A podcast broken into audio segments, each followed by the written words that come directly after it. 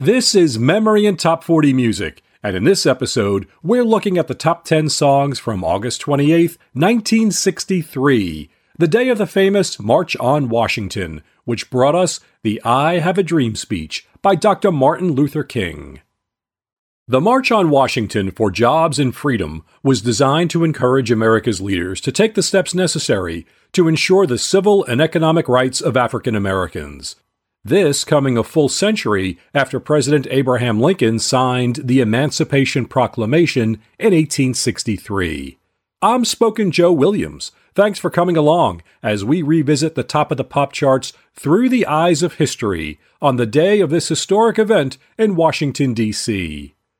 August 28, 1963, Wednesday. It was a surprisingly pleasant late August day in the nation's capital, with 83 degree temperatures and lower humidity. The American Civil Rights Movement had been going on for decades. Following the Civil War, the 13th, 14th, and 15th Amendments to the United States Constitution, known as the Reconstruction Amendments, were intended to transform the U.S. from a country that was, as Lincoln said, half slave and half free, to one in which all peoples would enjoy the constitutionally guaranteed blessings of liberty.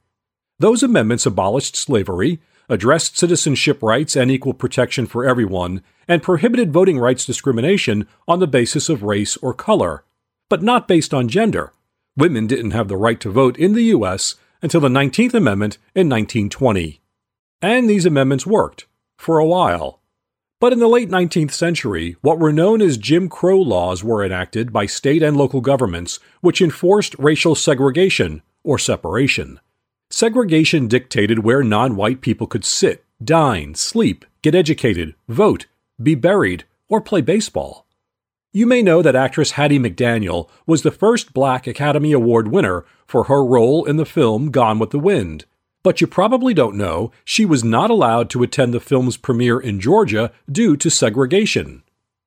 In what was a slow and in many cases a violent and deadly process, the civil rights movement sought to gain or regain the rights and protection intended by the Reconstruction Amendments.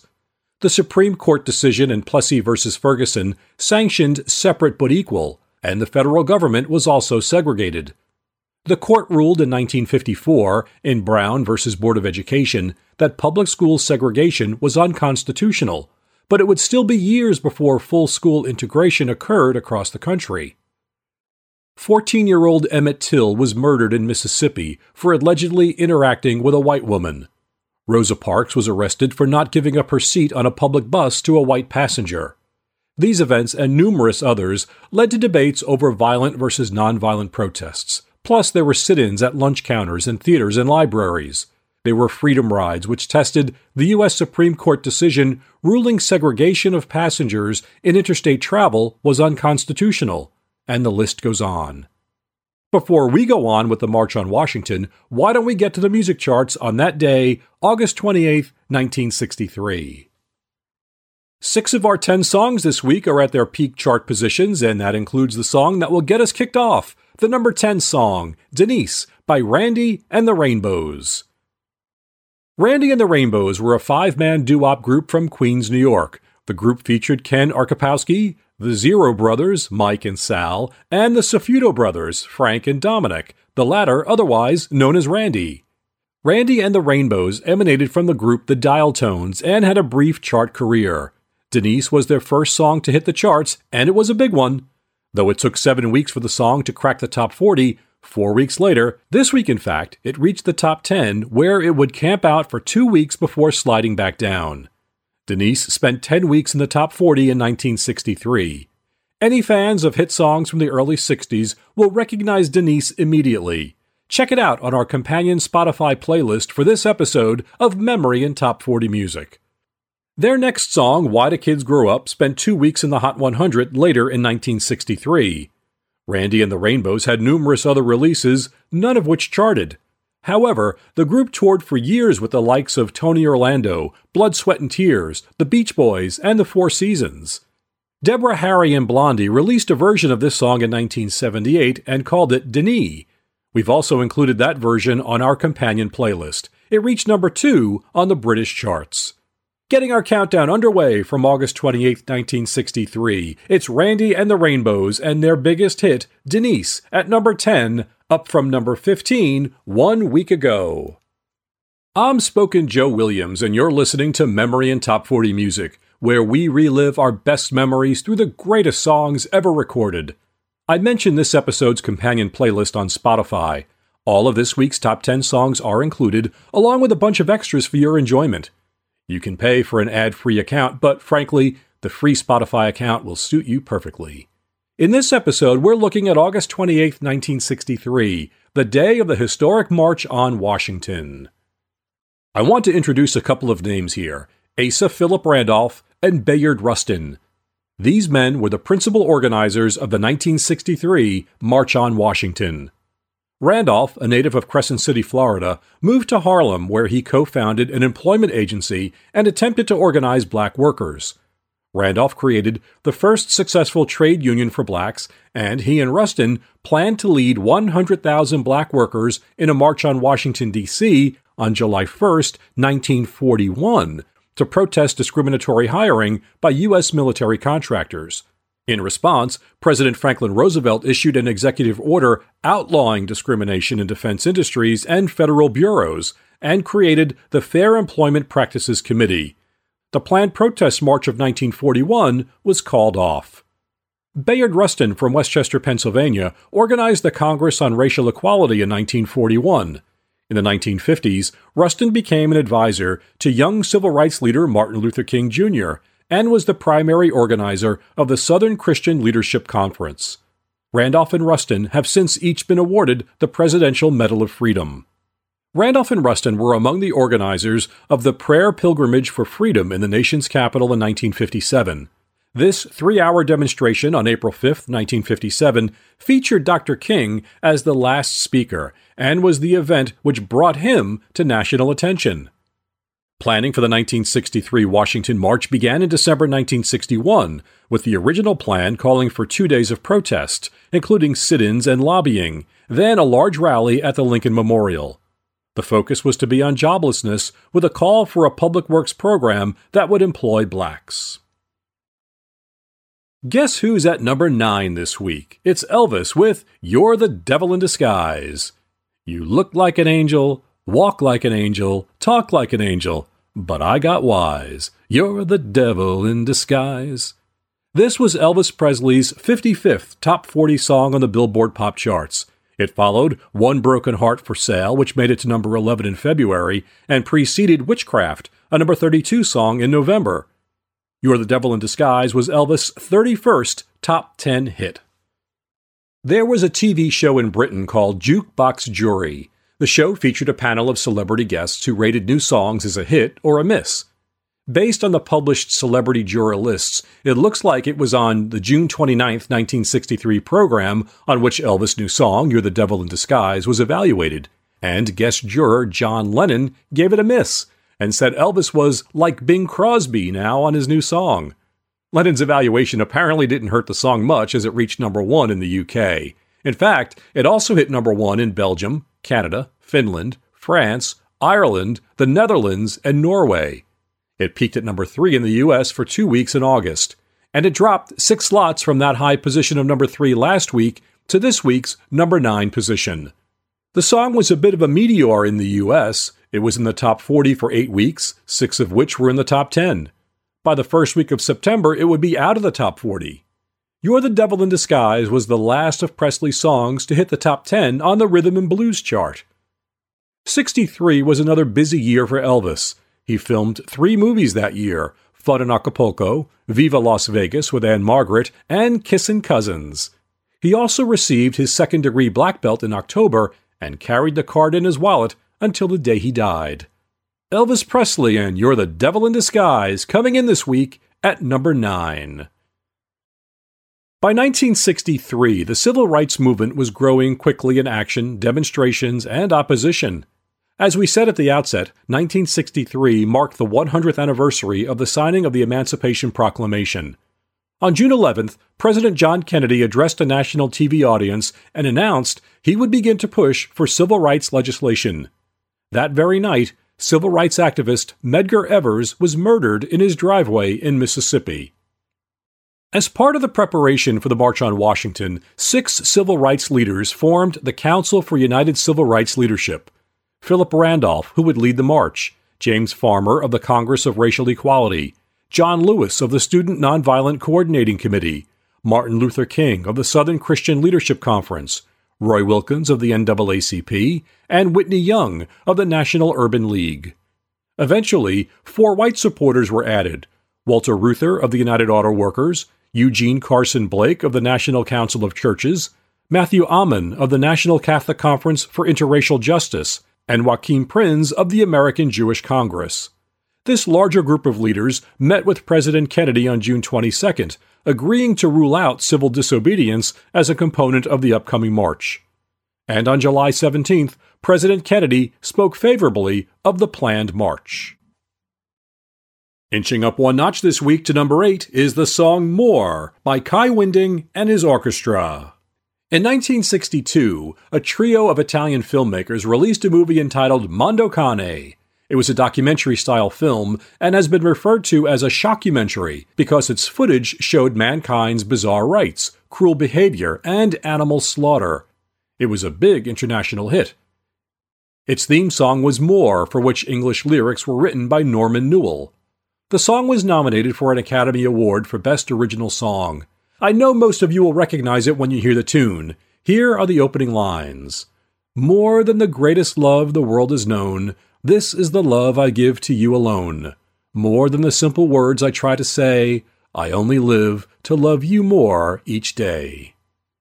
Kai Winding's version of More is an instrumental and was the only hit single of his career. The song spent nine weeks in the top 40, with this week finding More sitting at number 8, the highest spot it would attain on the pop charts. It would spend four weeks in the top 10 and did make it all the way up to number 2 on the adult contemporary chart. More has been recorded by, well, just about everybody. Vic Damone, Frank Sinatra, Bobby Darin, Glen Campbell, Duke Ellington, Nat King Cole, Andy Williams, Roy Orbison, Shirley Bassey, Tom Jones, Booker T and the MGs, Doris Day, Herb Alpert, Connie Francis. I think you get the idea. We've included Sinatra's version on the companion playlist for this episode. As for Kai Winding, he was a Danish born trombone player whose family moved to New York when he was 12. Winding served in the U.S. Coast Guard during World War II. After the war, he joined Benny Goodman's orchestra and went on to play with numerous others over the years, including Quincy Jones, Stan Kenton, and Sarah Vaughan. Winding's recording of More may have been the first time an ondioline was featured in an American record. The ondioline is a French electronic instrument, something like a keyboard, and was a forerunner of the synthesizer. Kai Winding died in 1983 at the age of 61, and this week his recording of More is the number 8 song. I'm Joe Williams, and you're listening to Memory in Top 40 Music, and we're taking a walk through the top of the chart from August 28, 1963. It's time for our Memory Jogger feature, and in this installment of Memory Jogger, we'll remember a few key music figures who recently passed. Starting with country singer Daryl Singletary. Singletary had three top 10 country singles Too Much Fun, I Let Her Lie, and Amen Kind of Love. He also made a brief appearance on the Hot 100 in 1998 with The Note. Songwriter Ron Dunbar died on April 3rd. He co wrote hits such as Give Me Just a Little More Time, a number three hit for the chairman of the board, Band of Gold, a number three hit for Freda Payne, and Patches, a number four hit for Clarence Carter. Each of those songs hit the charts in 1970. Patches won a Grammy Award for Best R&B Song. Yvonne Staples of the Staple Singers died on April 17, 2018. Roebuck Pops Staples and his daughters Mavis, Cleo, and Yvonne comprise the Staple Singers. Yvonne wasn't in the group originally, she replaced her brother Purvis. Meeting Dr. Martin Luther King Jr. after he attended one of their shows, the Staple Singers went on to perform at a number of Dr. King's events. They recorded several civil rights songs, including March Up Freedom's Highway, about the 1965 Selma to Montgomery, Alabama marches. It wasn't until nearly 20 years after they began their recording career that the Staple Singers found commercial success on the pop charts. The group had a string of top 40 hits, starting with 1971's Heavy Makes You Happy, and the number 12 hit Respect Yourself. They hit number one in June 1972 with one of my all time favorites, I'll Take You There. The Staples hit number one again in 1975 with Let's Do It Again. The group hit the top 40 eight times. The Staple singers were inducted into the Rock and Roll Hall of Fame in 1999 and are also members of the Gospel Hall of Fame. And they received a Lifetime Achievement Award from the Grammys in 2005. After her performing career ended, Yvonne was the road manager for her sister Mavis. Avicii, the Swedish DJ, musician, and producer, born Tim Bergling, died on April 20th at the age of 28.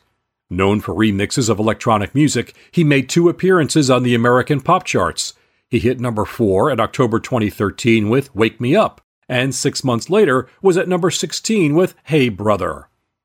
Bob Dorough, a piano player and singer, died on April 23 at 94 years of age. He played with Charlie Parker and Miles Davis, but is best known for creating songs for the Saturday morning ABC animated video series Schoolhouse Rock. His songs included Three is a Magic Number and Conjunction Junction. He also co wrote Mel Torme's last top 40 hit, Comin' Home Baby, which earned Torme two Grammy Award nominations. Dorough also produced a couple of albums for Spanky and Our Gang, who had hits like Sunday Will Never Be the Same and Like to Get to Know You. Gail Shepherd of the Shepherd Sisters died on May 7th. Gail, along with sisters Martha, Mary Lou, and Judith, were a popular girl group of the 1950s and 60s. They were on Arthur Godfrey's Talent Scouts and appeared numerous times on American Bandstand. The Shepherd Sisters had one top 40 hit. That was 1957's Alone, Why Must I Be Alone? Gail Shepherd later married Jimmy Miller, a record producer who worked with the Rolling Stones in the 1960s.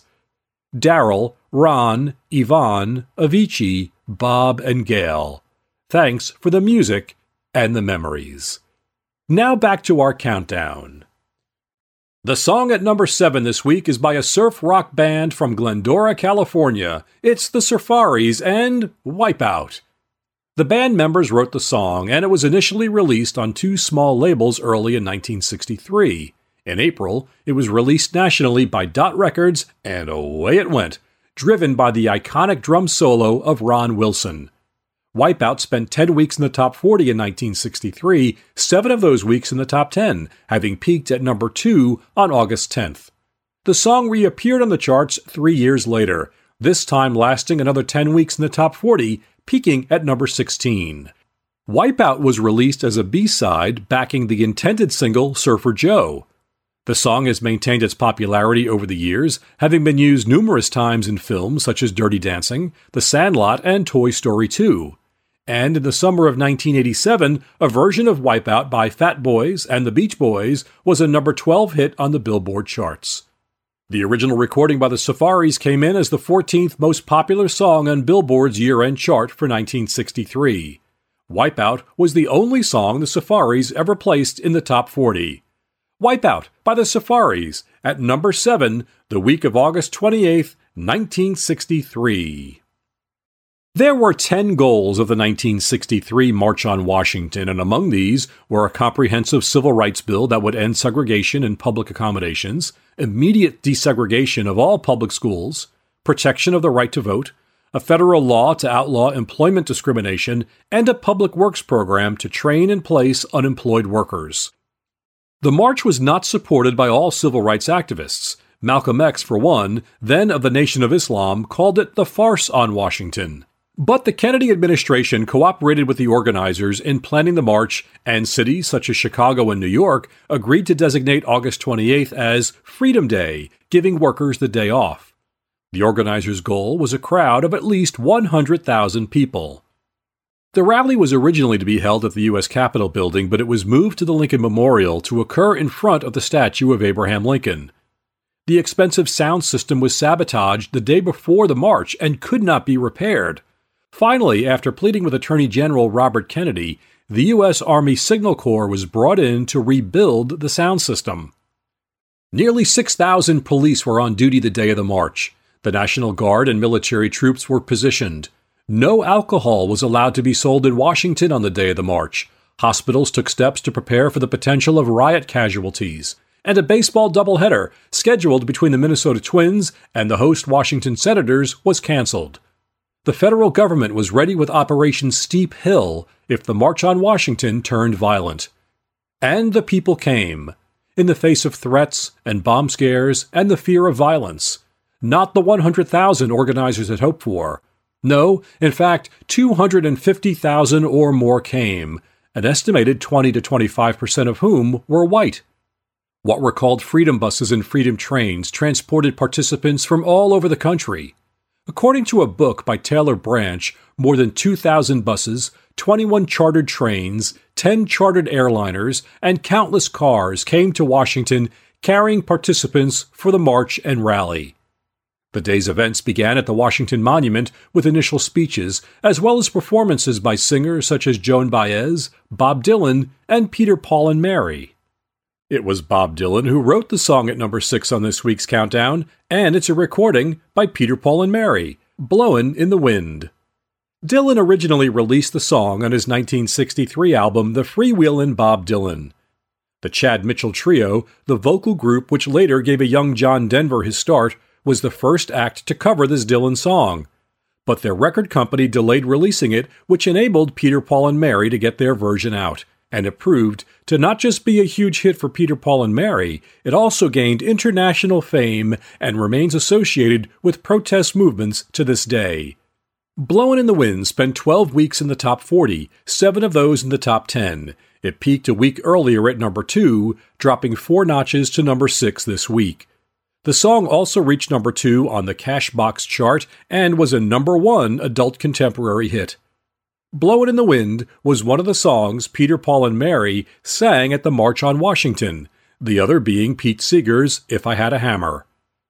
Peter Yarrow, Paul Stookey, and Mary Travers were put together in 1961 by Albert Grossman, who also happened to be Dylan's manager. They went on to record a number of Dylan songs, including The Times They Are a Changin'. Their 1962 debut album spent 10 months in the top 10 on the Billboard album charts, and it contained their first two top 40 hits Lemon Tree, which reached number 35 in June 1962, and If I Had a Hammer, which hit number 10 in October of 62. Their next hit song was Puff the Magic Dragon, a number 2 smash in early 1963. They followed up that success with Blowin' in the Wind. Peter, Paul, and Mary had 12 top 40 hits over their career. Six of their songs went top 10, and finally, in December 1969, they had a number one hit with Leavin' on a Jet Plane, a song written by John Denver. That also proved to be the last time Peter, Paul, and Mary would be in the top 40. Peter, Paul, and Mary broke up in 1970. They each pursued solo careers. Peter co wrote and was the producer for the 1977 number one hit by Mary McGregor, Torn Between Two Lovers, and Paul wrote the ever popular The Wedding Song, There Is Love. The trio reunited several times, often for political or social protest reasons. In fact, by 1981, they had reunited so often that they performed shows every year until Mary's death in 2009. Peter, Paul, and Mary became members of the vocal group Hall of Fame in 1999 and received the Sammy Cahn Lifetime Achievement Award from the Songwriters Hall of Fame. The song Blowin' in the Wind was inducted into the Grammy Hall of Fame and was ranked at number 14 in Rolling Stone's 2004 list of the 500 greatest songs of all time. At number 10, the song that would go on to be the 13th most popular song of 1963, Blowin' in the Wind, by Peter, Paul, and Mary. In addition to the memories these great songs bring back, let's see what else was going on in the world in August 1963. Of course, we've been discussing the historic March on Washington in this episode of Memory and Top 40 Music. The Beatles performed for the final time at the Cavern Club in Liverpool, and they released the single She Loves You in the UK. The US, Britain, and the Soviet Union signed a nuclear test ban treaty. On August 7th, Jacqueline Kennedy became the first U.S. First Lady to give birth since Frances Cleveland in 1895. However, the infant, Patrick Bouvier Kennedy, died two days later. The English Great Train robbery took place on August 8th, netting the bandits 2.6 million pounds or 7.3 million dollars. Baseball great Stan Musial announced his plan to retire at the end of the season. James Meredith became the first black graduate from the University of Mississippi. The top box office draws in August 1963 were the movies Gidget Goes to Rome, Flipper, and Promises Promises starring Jayne Mansfield. Boy, we're all over the spectrum with those movies. Notable births in August 1963 included James Hetfield of Metallica, Whitney Houston, Mohammed VI, King of Morocco, Downtown Julie Brown, and actor Michael Chiklis. Notable deaths in August 1963 included Tennessee Senator Estes Kefauver and civil rights activist and NAACP founder W.E.B. Du Bois. And President John F. Kennedy had only 86 days left to live. Now back to our countdown. At number 5, holding in the same position as last week, is Judy's Turn to Cry by Lesley Gore. Lesley Gore was born in Brooklyn, New York in 1946 and grew up in Tenafly, New Jersey. She had several big hits as a teenager and became known as the voice of heartbreak songs. Shortly after turning 16, Gore made some demo recordings, which wound up in the hands of Quincy Jones, who was then working at Mercury Records. Jones went on to become Gore's producer and mentor. Gore's first hit was It's My Party, which was released on the quick when Quincy Jones found out that Phil Spector and the Crystals were recording the same song. And right out of the chute, Gore's first release went all the way to number one in June 1963 for two weeks. She followed that up with Judy's Turn to Cry, which was actually a sequel to It's My Party. Judy's Turn to Cry spent eight weeks in the top 40, peaking for two weeks at number 5 among its five weeks in the top 10. She followed up with songs like She's a Fool, That's the Way the Boys Are, and You Don't Own Me, a number 2 hit in February 1964. Gore also charted with what were among the first songs to come from Marvin Hamlisch Sunshine, Lollipops, and Rainbows, which reached number 13 in August 1965, and California Nights, a number 16 hit in 1967. Lesley Gore placed a total of 11 songs in the top 40, four of which made the top 10. She later graduated from Sarah Lawrence College, majoring in British and American literature. In 1967, Gore appeared in two episodes of the Batman TV series, guest starring as Pink Pussycat, an accomplice of Catwoman.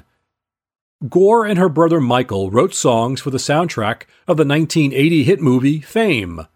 The two co wrote Out Here on My Own, which was released as a single, reaching number 19 in November 1980, and was nominated for an Academy Award for Best Original Song.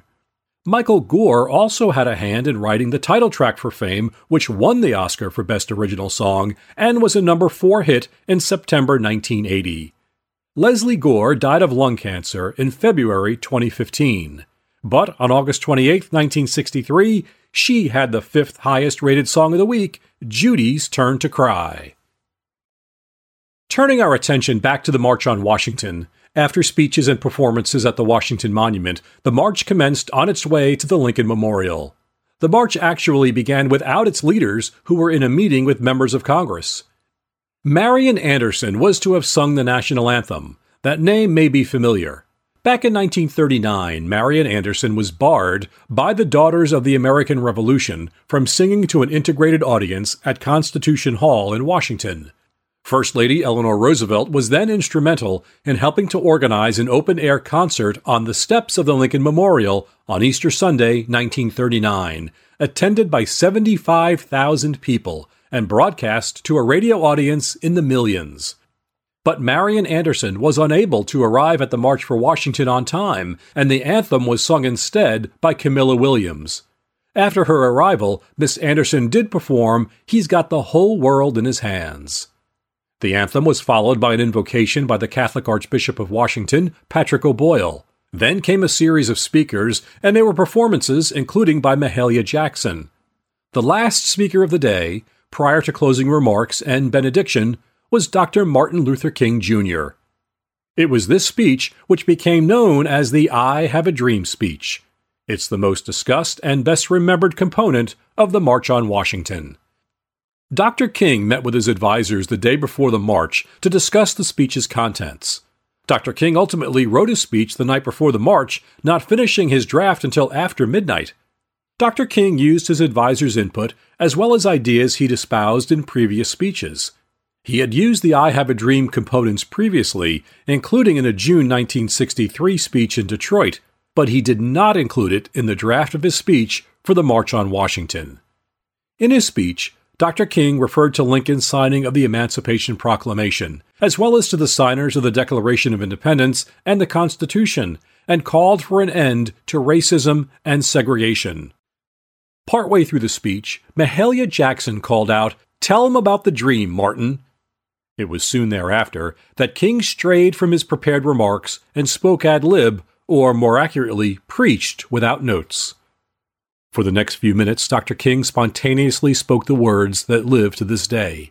King spoke of his dream of when his children would not be judged by the color of their skin, but by the content of their character, and of his dream of when little black boys and girls in Alabama could hold hands with little white boys and girls as brothers and sisters.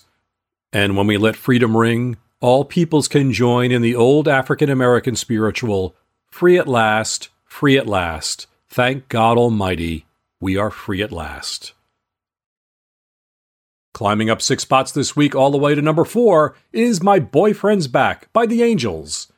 The Angels, an all girl group from New Jersey, had some small local hits before their song Till reached number 14 in January 1962. Their next single, Cry Baby Cry, cracked the top 40, making it to number 38 that April. Then in 1963, the Angels, comprised of sisters Barbara and Phyllis Jiggs, along with newcomer Peggy Santiglia, signed with Mercury Records. They recorded a demo version of My Boyfriend's Back for the Shirelles, but the record company liked the recording so much, they released the Angels version as a single instead. Good move. My Boyfriend's Back debuted in the top 40 on August 10th at number 31. The next week it shot up to number 10. This week it is number 4, and next week would be the first of 3 weeks the song would enjoy at number 1. It would also hit the top spot on the R&B chart. My Boyfriend's Back would spend a total of 9 weeks in the top 10. The Angels would only chart one more song in the top 40, that being I Adore Him, later in 1963. They kept recording, changing record labels, doing session work as backup singers, and even changing the group's name for a time due to a dispute over ownership. By the way, one of their backup singing jobs was on the 1966 number one hit by Lou Christie, Lightnin' Strikes. The Angels still occasionally perform today, and the group was inducted into the Vocal Group Hall of Fame in 2005. The song My Boyfriend's Back came about when one of its writers, Bob Feldman, overheard a high school girl turning down a boy. Not a bad start for the song, which Billboard ranked at number 24 on its list of the 100 greatest girl group songs of all time. And it was the number 9 best selling song of 1963. The Angels and My Boyfriend's Back at number 4 on August 28, 1963.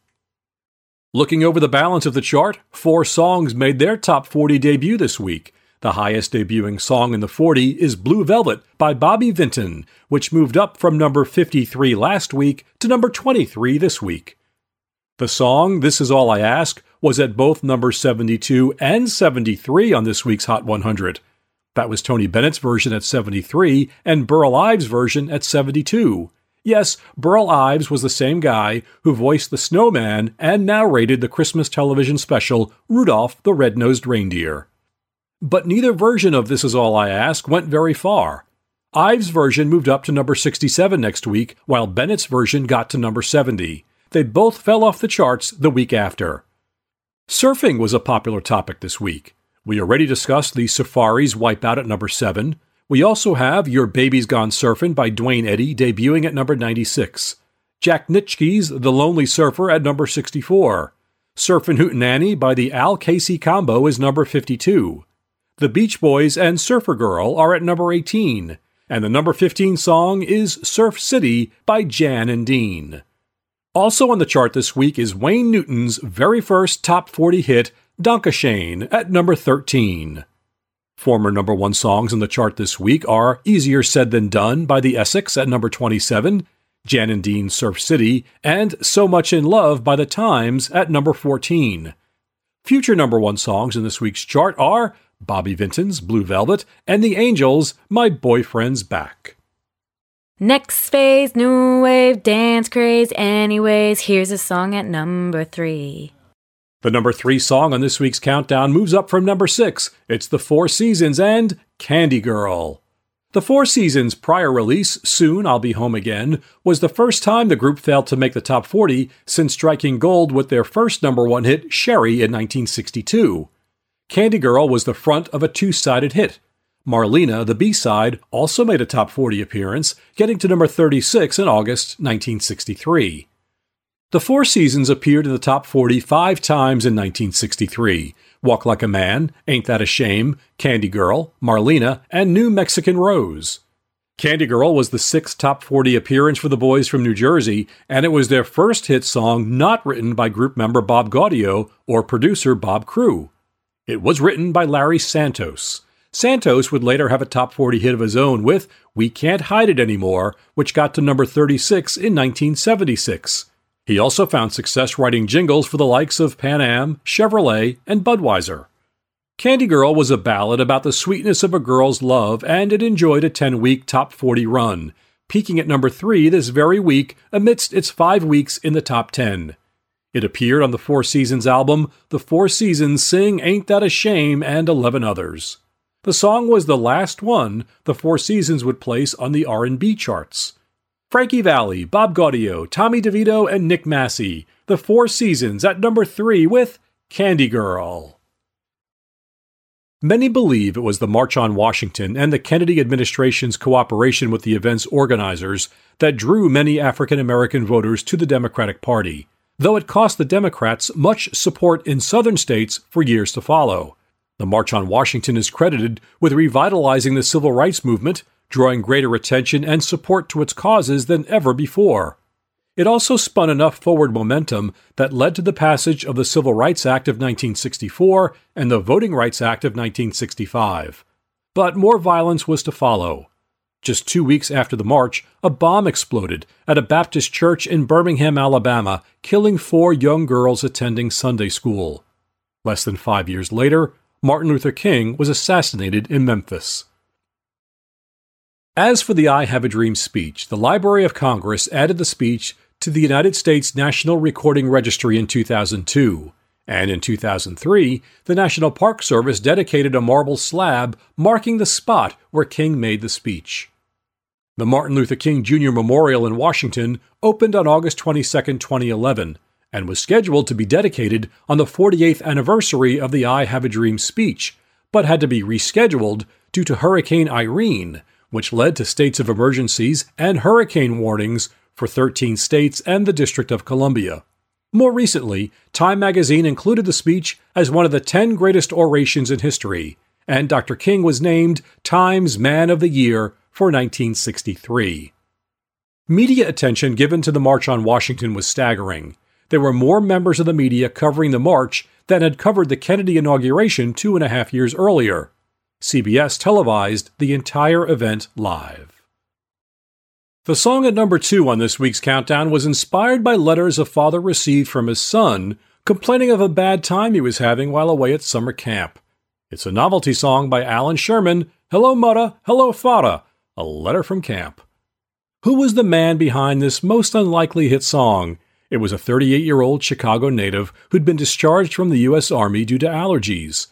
Allan Sherman wanted to become a songwriter, but when he failed to find success, he became a writer for comedians like Jackie Gleason and Joe E. Lewis, and then made his mark in television. He was co creator of the CBS game show I've Got a Secret and served as the show's producer for seven years. He worked on other TV shows including Masquerade Party, Perry Presents, Your Surprise Package, and The Steve Allen Show. Sherman moved to Beverly Hills, and his next door neighbor was Harpo Marx of the Marx Brothers. Marx invited Sherman to a party where he sang his song parodies for celebrities such as George Burns and Jack Benny. Sherman eventually signed with Warner Records. His first album, My Son the Folk Singer, became the fastest selling album to that time, earning him an abundance of airtime. How popular did Sherman become? President Kennedy was heard singing Sherman's Sarah Jackman, a parody of Frere Jacques. Sherman's work capitalized heavily on his Jewish upbringing. His first three albums, My Son the Folk Singer, My Son the Celebrity, and My Son the Nut, all reached number one on the album charts. And from My Son the Nut came the massive hit single Hello Mutta, Hello Fada. The song spent eight weeks in the top 40, six of those in the top 10, and three weeks at number two. As his son pleads in his letter home for his parents to take him home from camp, he writes Now I don't want, this should scare ya, but my bunkmate has malaria. You remember, Jeffrey Hardy. They're about to organize a searching party. Give this one a listen. I always enjoyed it when Ted Brown on WNEW AM in New York would play it. We've included it on our companion Spotify playlist, along with a few other Allan Sherman gems. Sherman enjoyed the high life. He wrote his autobiography, guest hosted The Tonight Show, was involved with Bill Cosby's first three albums, and was in the Macy's Thanksgiving Day Parade. Sherman placed one other song in the top 40, 1965's Crazy Downtown, a parody of Petula Clark's Downtown. A combination of changing comedic tastes and his shift to more political satire led to underperforming albums, and Sherman was eventually released by Warner Brothers. This comment was made by Sherman's musical arranger Lou Busch. If ever I saw success ruin a guy, it was Allan. His health began to deteriorate from alcoholism and weight gain. His marriage broke up. He had to go on unemployment, and Sherman died in 1973 when he was 48. A sad end for a guy who made millions smile. By the way, Weird Al Yankovic notes that Allan Sherman was one of his influences. Allan Sherman and Hello Mutta, Hello Fada in the number two spot this week. It's time for our second Memory Jogger feature, and in this installment of Memory Jogger, we'll explore what happened to the original copy of Dr. King's I Have a Dream speech. Do you know the name George Raveling? Much of what you're about to hear came from a January 2015 Sports Illustrated article by Seth Davis. George Raveling grew up in Washington, D.C. His father died when he was nine, and his mother suffered a breakdown and spent most of the rest of her life at St. Elizabeth's Psychiatric Hospital. A Catholic charity paid for George to attend St. Michael's boarding school in Hoban Heights, Pennsylvania. There, George began playing basketball. As a senior, he was the third leading scorer in the state. St. Joseph's University basketball coach Jack Ramsay approached George after an All Star game to see if he'd be interested in playing college ball. By the way, this was the same Jack Ramsay who coached the Portland Trailblazers to the NBA title in 1977 and is now in the Basketball Hall of Fame.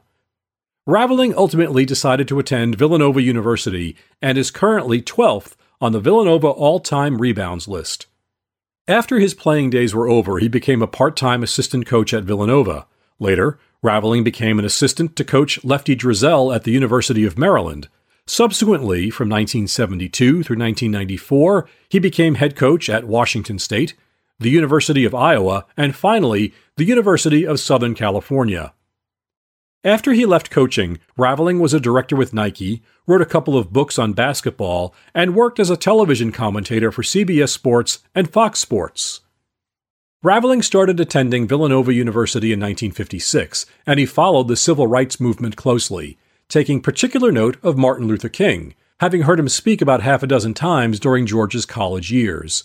In August 1963, 26 year old George Raveling decided to attend the March on Washington back in his old hometown. The day before the march, when walking around D.C., he and a friend were asked if they'd like to help out with security at the event. Raveling and his friend Warren Wilson learned they'd be working security on the steps of the Lincoln Memorial. On the day of the march, Raveling was just steps away from Dr. King during the now famous speech. After King concluded, he turned to leave, and Raveling asked Dr. King if he could have the copy Dr. King had in his hand, the original copy of the now famous speech.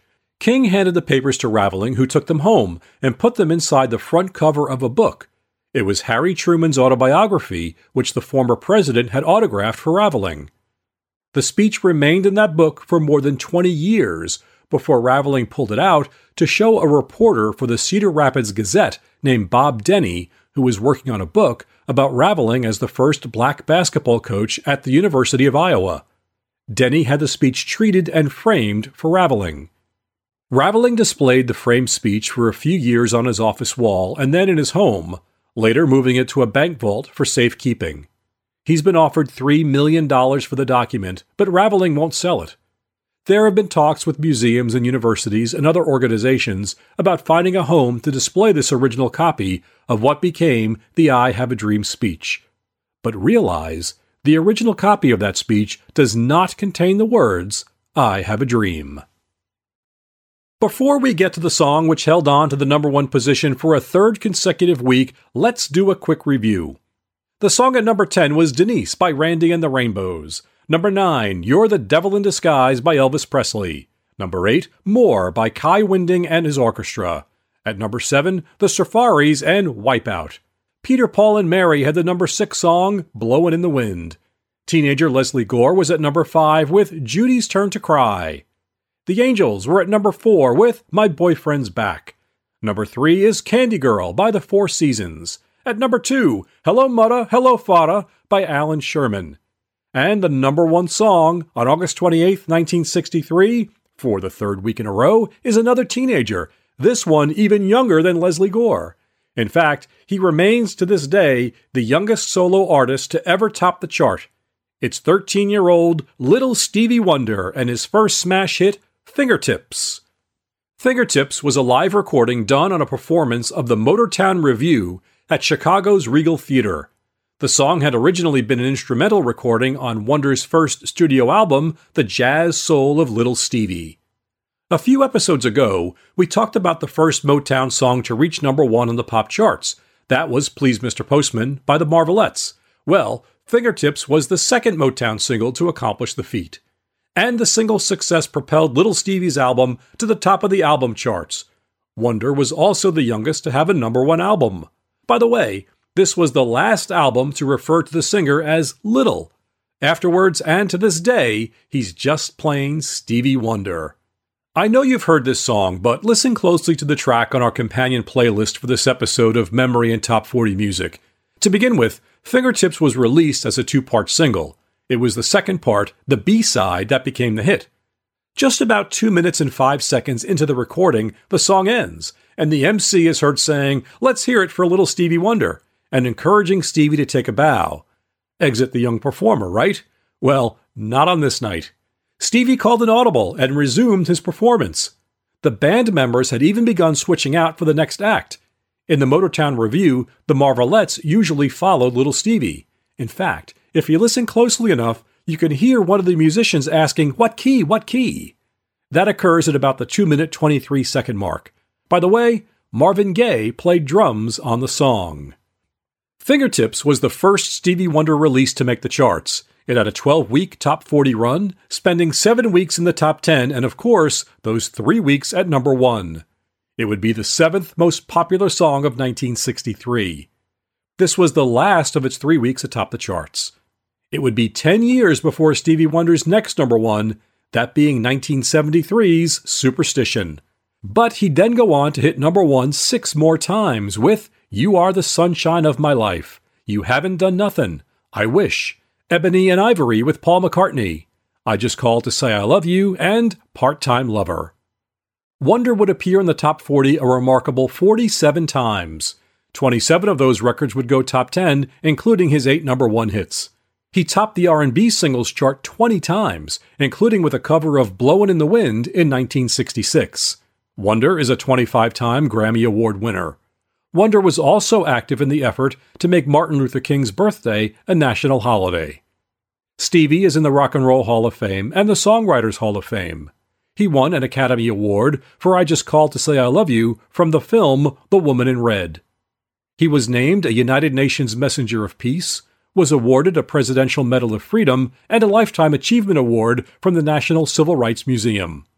Though blind from shortly after birth, Stevie Wonder maximized his gift for music to make himself a worldwide success. The fabulous little Stevie Wonder with a number one song on August 28, 1963, Fingertips.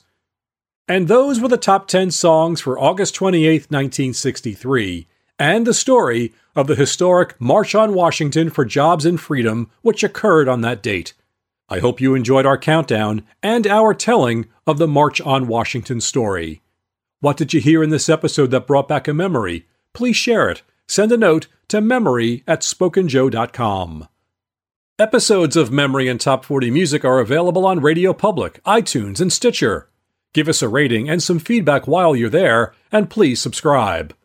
Follow us on Facebook and Instagram, and don't forget, listen to this episode's companion playlist on Spotify. Thanks for listening to Memory and Top 40 Music. I'm Spoken Joe.